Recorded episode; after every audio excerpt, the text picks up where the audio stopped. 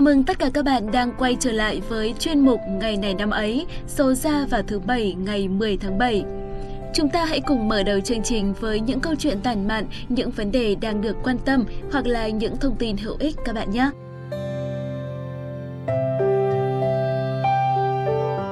Các bạn ơi, vèo một cái thì mùa hè lại sắp đi qua rồi. Mùa hè năm nay có lẽ là mùa hè ảm đạm với rất nhiều người vì ảnh hưởng của dịch Covid-19. Thông thường thì mùa hè sẽ là mùa du lịch, mùa của những sắc màu rực rỡ, mùa thưởng thức những món ngon mát lạnh trên những con phố ẩm thực, mùa để dạo chơi, mùa thực sự sôi động. Cũng có một chút tiếc nuối vì không được tận hưởng trọn vẹn mùa hè đúng không nào? Tuy nhiên, điều đó thì cũng chẳng có gì to tát cả. Chúng ta có thể sẵn sàng thay đổi và thích nghi với hoàn cảnh. Chúng ta sẽ tìm tới những cách giải trí khác, tận hưởng khác, từ đó chúng ta sẽ có một mùa hè thật khác và cũng rất đáng nhớ. Một vài gợi ý dành cho chúng ta có thể như là đọc sách này, viết lách, chơi thể thao, khám phá một ngành nghề mới, dành thời gian để theo đuổi đam mê, niềm yêu thích của mình mà bấy lâu nay bị bỏ quên vì chạy theo công việc. Hôm nay thì mình sẽ gợi ý cho các bạn một cuốn sách khá thú vị, có một cái tên cũng khá thu hút đó là Yêu em bằng mắt, giữ em bằng tim của nhà văn Dương Thụy, một nhà văn đã rất nổi tiếng với phong cách lãng mạn trong những câu chuyện dài như là Oxford yêu thương, Nhắm mắt thấy Paris hay Chở em tới San Francisco. Yêu em bằng mắt, giữ em bằng tim tiếp tục là một câu chuyện tình xuyên biên giới, đầy lãng mạn nhưng cũng lắm trông gai của hai nhân vật chính có tên là Phương và Trung với bối cảnh là Pháp và Việt Nam. Phương và Trung từng có mối tình trong trẻo tinh khôi ở tuổi 18. Tuy nhiên, tình cảm đầu đời đẹp đẽ ấy của họ đã sớm bị chia cắt khi Phương qua Pháp đoàn tụ với mẹ của mình và cả hai đã mất liên lạc trong suốt 10 năm dòng dã. Đằng đẵng 10 năm tưởng chẳng còn gặp lại, nhưng định mệnh đã cho hai người về với nhau. Họ hội ngộ, giải tỏa những hiểu lầm và lại yêu nhau say đắm. Thế nhưng đó vẫn chưa phải là cái kết dành cho họ. Một lần trở về bên nhau nhưng lại cũng một lần nữa đứng trước sự lựa chọn là giữ chặt hay là buông bỏ. Câu chuyện đặt ra vấn đề khác nhau trong tình yêu tuổi trẻ, đặc biệt là quan điểm về yêu và kết hôn. Quan điểm đã tạo nên rất nhiều những thách thức cho các cặp đôi. Nếu ai cũng nghĩ yêu rồi sẽ kết hôn thì chuyện đã không hề rắc rối tới như vậy. Theo tác giả, tình yêu có thể đến từ tiếng sét rung động đầu đời, từ việc uống nhầm một ánh mắt, cơn say theo cả đời. Xong, để ở được bên nhau trọn đời, để giữ được nhau thì cần phải có một con tim rộng mở và rất bao dung. Tác giả đặt vấn đề rằng, trong những hoàn cảnh khắc nghiệt như là mất liên lạc, bị chia cắt trong thời gian dài, tranh lệch về tài sản riêng hay là người thứ ba xuất hiện, để nuôi dưỡng tình yêu, người ta cần làm điều gì? Còn bây giờ, hãy cùng đến với phần tiếp theo của chương trình.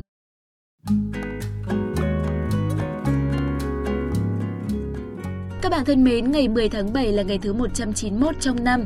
Xin được gửi lời chúc mừng sinh nhật thân thương tới tất cả các bạn thính giả đang nghe chương trình có sinh nhật trong ngày hôm nay. Chúc các bạn tuổi mới sẽ gặt hái được nhiều thành công, có thêm nhiều bạn bè tốt, có cuộc sống hạnh phúc và vui vẻ. Dù con đường chinh phục những ước mơ có gặp những khó khăn gì thì cũng đừng nản lòng. Hãy thật cố gắng và thật quyết tâm, suy nghĩ lạc quan và sống tích cực, rồi mọi chuyện sẽ tốt dần lên. Bởi thực sự thì chẳng có vinh quang nào là dễ dàng mà có được cả. Chúc các bạn sẽ có một sinh nhật vui vẻ, hãy tận hưởng ngày hôm nay một cách triệt để nhất các bạn nhé.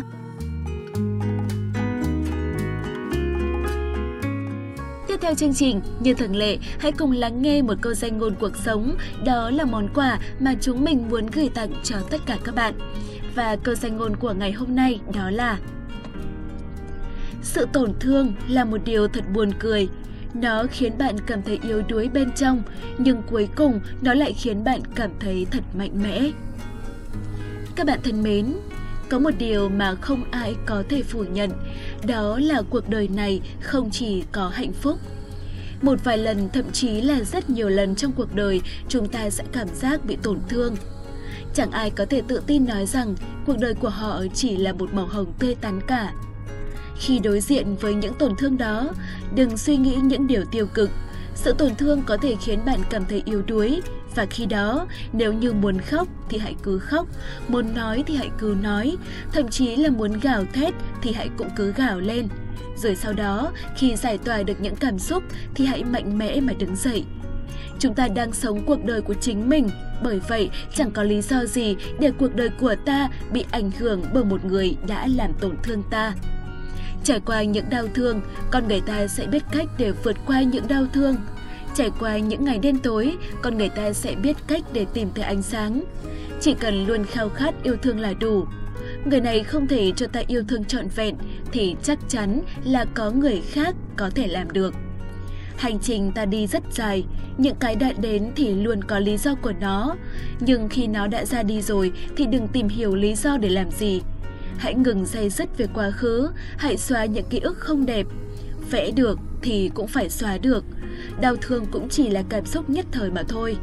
Khi ta vượt qua được rồi, ta sẽ thấy nó chỉ như một cú vấp ngã trong cuộc đời. Đau một chút nhưng rồi vết thương cũng sẽ lành. Chúc cho tất cả mọi người, những ai đã và đang trải qua những tổn thương sẽ có thể mạnh mẽ được vượt qua. Đi qua những tổn thương, ta sẽ biết cách để yêu thương trọn vẹn và trao yêu thương cho đúng người. Và bây giờ sẽ là thời lượng cho phần quan trọng nhất của chương trình. Hãy cùng với chúng mình tìm hiểu xem ngày hôm nay của ngày xưa đã có những sự kiện nào diễn ra. Hãy sẵn sàng để đón nhận thêm những kiến thức mới các bạn nhé!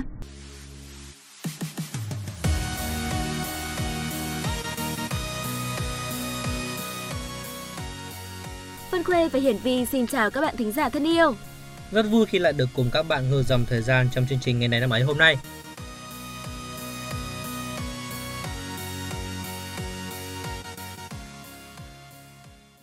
Ngược dòng thời gian, nghe cứ như là mình đang ngồi trên cỗ máy thời gian của Doraemon đấy vì nhỉ?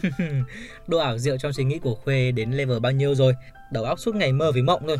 Ờ thì như thế mới nhập tâm để mà kể cho các bạn thính giả nghe chứ, tạo sự hấp dẫn cho chương trình hơn. rồi ok ok. Thôi nhanh nhanh bắt đầu chương trình đi nào. Hôm nay có khá nhiều sự kiện đấy. Ok Vi, hôm nay là ngày mùng 10 tháng 7, là ngày 191 trong năm. Những sự kiện gì đã diễn ra vào ngày này của rất nhiều năm về trước? Xin mời các bạn thính giả hãy cùng bước lên cỗ máy thời gian mang tên là ngày này năm ấy để cùng chúng mình khám phá nhé. Và như thường lệ thì chúng ta sẽ đến với những sự kiện tại Việt Nam.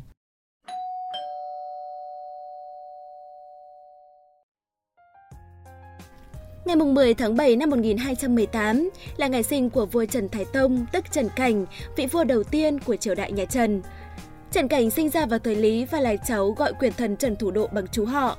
Năm 1225, Trần Thủ Độ buộc nữ hoàng Lý Chiêu Hoàng 7 tuổi cưới và nhường ngôi cho Trần Cảnh, tức vua Trần Thái Tông. Thái Tông phong Chiêu Hoàng làm Chiêu Thánh Hoàng hậu. 12 năm sau, Thái Độ ép Thái Tông phế Chiêu Thánh vì không sinh được người kế vị, lập trị Chiêu Thánh là Thuận Thiên lên thay. Thuận Thiên vốn là vợ của anh Thái Tông là Trần Liễu. Và khi ấy đang có thai với Trần Liễu 3 tháng, việc này đã khiến cho Trần Liễu làm loạn ở sông Cái, nhưng cuối cùng bị thất thế và được Thái Tông thả chết. Vua Trần Thái Tông ở ngôi từ năm 1225 tới năm 1258, sau đó làm Thái Thượng Hoàng cho đến khi qua đời. Dưới triều đại của mình, Trần Thái Tông đã sử dụng các niên hiệu là Kiến Trung, Thiên Ứng, Chính Bình và Nguyên Phong. Tên tuổi của Trần Thái Tông gắn liền với chiến thắng chống quân Nguyên Mông xâm lược lần thứ nhất trong lịch sử dân tộc. Ông còn là một thiền sư Phật giáo đã truyền dạy kinh nghiệm tu hành của mình qua các tác phẩm như Khóa Hư Lục, Thiền Tông Chỉ Nam. Ông được xem là người có ảnh hưởng lớn tới sự hình thành thiền phái Trúc Lâm, xã hội thống nhất đầu tiên của đạo Phật tại Việt Nam vào cuối thế kỷ 13. Tiếp theo là một thông tin trong lĩnh vực văn học. Ngày 10 tháng 7 năm 1910 là ngày sinh của nhà văn Nguyễn Tuân. Ông quê ở thôn Thượng Đình, xã Nhân, nay thuộc phường Nhân Chính, quận Thanh Xuân, Hà Nội. Ông trưởng thành trong một gia đình nhà nho khi hán học đã tan. Ông có sở trường về túy bút và ký. Tác phẩm của Nguyễn Tuân luôn thể hiện phong cách độc đáo, tài hoa, sự hiểu biết phong phú về nhiều mặt và vốn ngôn ngữ, giàu có, điều luyện. Sách giáo khoa hiện hành xếp ông vào một trong 9 tác giả tiêu biểu của văn học Việt Nam hiện đại, Ông viết văn với một phong cách tài hoa uyên bác và được xem là bậc thầy trong việc sáng tạo và sử dụng tiếng Việt. Sự nghiệp văn chương của Nguyễn Tuân không phải là một nhà văn thành công ngay từ những tác phẩm đầu tiên. Ông đã thử bút qua nhiều thể loại như thơ, bút ký, truyện ngắn hiện thực trào phúng. Nhưng mãi tới đầu năm 1938, ông mới nhận ra sở trường của mình và thành công xuất sắc với những tác phẩm như Một chuyến đi, Vang bóng một thời, Thiếu quê hương, Chiếc lư đồng mắt cua. Nguyễn Tuân mất tại Hà Nội vào năm 1987. Năm 1996, ông được Việt Nam truy tặng Giải thưởng Hồ Chí Minh về văn học nghệ thuật đợt 1. Hiện nay ở Hà Nội có một con đường mang tên ông, nối từ đường Nguyễn Trãi, cắt ngang qua phố Nguyễn Huy Tưởng, Nguyễn Như Con Tum đến đường Lê Văn Lương nối với phố Hoàng Minh Giám. Ngày 10 tháng 7 năm 1910 cũng là ngày sinh của ông Nguyễn Hữu Thọ, Ông là Phó Chủ tịch nước của Việt Nam từ năm 1976 tới năm 1980 và quyền Chủ tịch nước Việt Nam giai đoạn từ ngày 30 tháng 3 năm 1980 cho đến ngày 4 tháng 7 năm 1981. Sau đó là Phó Chủ tịch Hội đồng Nhà nước Việt Nam từ năm 1980 cho đến năm 1992, Chủ tịch Quốc hội Việt Nam khóa 7 Chủ tịch Mặt trận Tổ quốc Việt Nam từ năm 1988 cho tới năm 1994. Trong thời kỳ chiến tranh Việt Nam, ông là chủ tịch đầu tiên của Mặt trận Dân tộc Giải phóng miền Nam Việt Nam. Năm 1993, ông được thưởng huân chương sao vàng, huân chương cao quý nhất của nhà nước Việt Nam Dân chủ Cộng hòa. Ông qua đời tại thành phố Hồ Chí Minh năm 1996, hưởng thọ 86 tuổi. Tên của ông được đặt cho những con đường phố tại Hà Nội, thành phố Hồ Chí Minh, Đà Nẵng, Điện Biên Phủ. Tên của ông cũng được đặt cho ngôi trường lớn ở quê hương của ông, tức Bến Lức Long An, trường Trung học phổ thông Nguyễn Hữu Thọ, gần nhà văn hóa Bến Lức. Ngoài ra, đền thờ Nguyễn Hữu Thọ đã được xây dựng ở quê hương ông, nằm giữa nhà văn hóa huyện và ngôi trường mang tên ông. Chúng ta sẽ cùng tiếp tục với thông tin tiếp theo. Tổng Bí thư Ban chấp hành Trung ương Đảng Cộng sản Việt Nam Lê Duẩn mất ngày 10 tháng 7 năm 1986 Ông là Tổng Bí thư của Đảng Cộng sản Việt Nam, có tổng thời gian tại vị lâu nhất với 25 năm, 303 ngày, từ năm 1960 cho đến khi qua đời vào năm 1986. Ông có một ảnh hưởng chính trị rất lớn tại miền Bắc và ở Việt Nam sau năm 1975 và theo một số nhận định khi hai miền thống nhất, ông cũng đã xác lập quyền uy cao nhất của mình tại Việt Nam trong những năm tháng còn tại vị. Ông cũng chính là một trong những kiến trúc sư trong cuộc chiến tranh Việt Nam, một cuộc chiến chống lại Hoa Kỳ và đồng minh kéo dài suốt 20 năm. Lê Duẩn chính là người vạch ra những chiến lược cách mạng của miền Nam Việt Nam với tác phẩm Đề cương cách mạng miền Nam. Từ bản đề cương này, hàng loạt phong trào đấu tranh của Mỹ ở miền Nam nổ ra, dọn đường cho quân giải phóng miền Nam và quân đội nhân dân Việt Nam tấn công và tiếp quản Sài Gòn vào năm 1975, kết thúc chiến tranh Việt Nam. Sau đó, ông còn tiếp tục lãnh đạo trong thời kỳ xảy ra hai cuộc chiến tranh biên giới phía Bắc và Tây Nam. Khu lưu niệm cố Tổng Bí thư Lê Duẩn hiện nay được xây dựng tại nơi ông sinh sống cùng gia đình, ở làng Hậu Kiên, xã Triệu Thành, tỉnh Quảng Trị. Tên của ông được đặt cho nhiều con đường khắp các tỉnh thành của cả nước.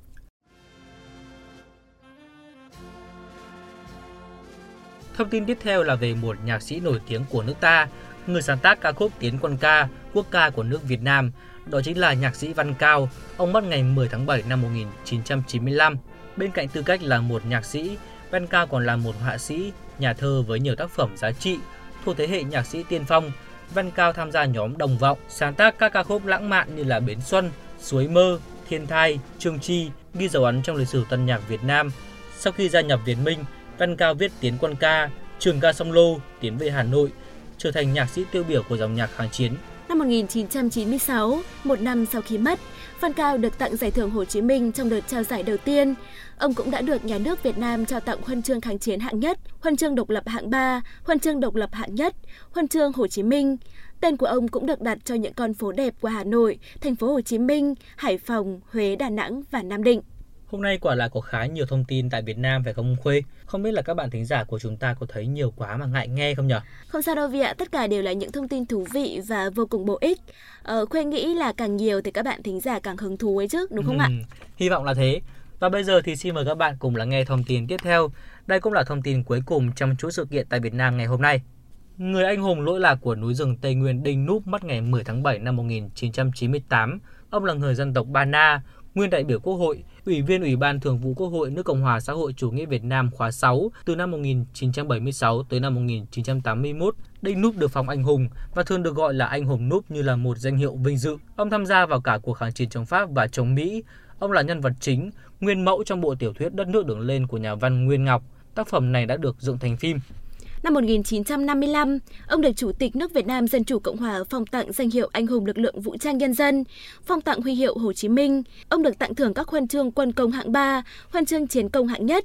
Khu lưu niệm anh hùng núp được đặt tại chính quê hương của ông, chính là làng Sơ Tơ, xã Tơ Tung, huyện Ca Bang, tỉnh Gia Lai. Tên ông được đặt cho một con đường ở Đà Nẵng và một số trường học. Tiếp theo xin mời các bạn đến với những sự kiện diễn ra trên thế giới.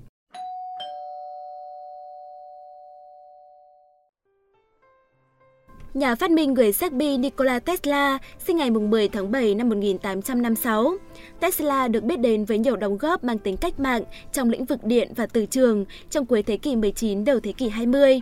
Các phát minh của Tesla và các công trình lý thuyết đã làm nên cơ sở của hệ thống phát điện xoay chiều, bao gồm cả hệ thống phân phối điện nhiều pha và động cơ điện xoay chiều, giúp tạo ra cách mạng công nghiệp lần hai. Với tính cách lập dị và những tuyên bố kỳ lạ và khó tin về sự phát triển của khoa học kỹ thuật, Tesla bị cô lập và bị coi là một nhà bác học điên lúc cuối đời. Những công trình của Tesla gần như bị lãng quên sau khi mất. Nhưng kể từ năm 1990, tên tuổi của ông mới thực sự trở nên nổi tiếng. Họ của ông được đặt làm tên của đơn vị đo lường cảm ứng Tesla trong hệ đo lường quốc tế. Tesla còn thiết kế đưa ra một thiết bị truyền tải điện không dây ở hiệu điện thế cao dạng tháp mà ngày nay người ta gọi là tháp Tesla hay cuộn dây Tesla. Ngày 10 tháng 7 năm 1961, ngày 10 tháng 7 năm 1961 là ngày sinh của nam ca sĩ và ngôi sao điện ảnh Hồng Kông Trương Học Hữu. Nam ca sĩ bắt đầu nổi danh từ giữa thập niên 1980 đến nay. Trương Học Hữu, Lưu Đức Hoa, Lê Minh và Quách Phú Thành là tứ đại thiên vương của nhạc nhẹ Quảng Đông. Thành công trong sự nghiệp âm nhạc và điện ảnh, đã khiến Trương Học Hữu được coi là một trong những hình tượng của Hồng Kông. Trương Học Hữu được tạp chí Tham bầu là một trong 25 nhân vật có ảnh hưởng nhất của Hồng Kông mới năm 1997. Phần 1 của phim Đại chiến Xích Bích được công chiếu vào ngày 10 tháng 7 năm 2008. Đây là một tác phẩm do Ngô Vũ Sâm đạo diễn với kịch bản dựa trên sự kiện lịch sử Xích Bích xảy ra vào đầu thời Tam Quốc. Với kinh phí 80 triệu USD, đây là bộ phim đắt giá nhất trong lịch sử điện ảnh Trung Quốc và châu Á tính tới năm 2008. Bộ phim có sự góp mặt của dàn diễn viên nhiều ngôi sao như Lương Triều Vĩ, Trương Phong Nghị, Lâm Chí Linh, Trương Chấn, Hồ Quân, Triệu Phi và Nakamura Sido. Sự kiện cuối cùng của ngày hôm nay đó là vào ngày 10 tháng 7 năm 2011, du thuyền Bulgaria của Nga chìm tại đoạn sông Volga tại Tatarstan khiến 122 người tử vong. Con thuyền không chỉ chở quá số người quy định, chở gần 200 người so với 140 mà còn gặp trục trặc ở động cơ chính bên trái ngay trước khi bắt đầu hành trình.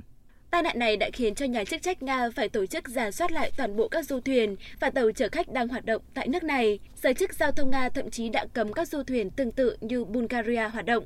Vừa rồi là toàn bộ những sự kiện nổi bật diễn ra trong lịch sử vào ngày 10 tháng 7. Xin cảm ơn các bạn đã chú ý lắng nghe. Xin chào và hẹn gặp lại!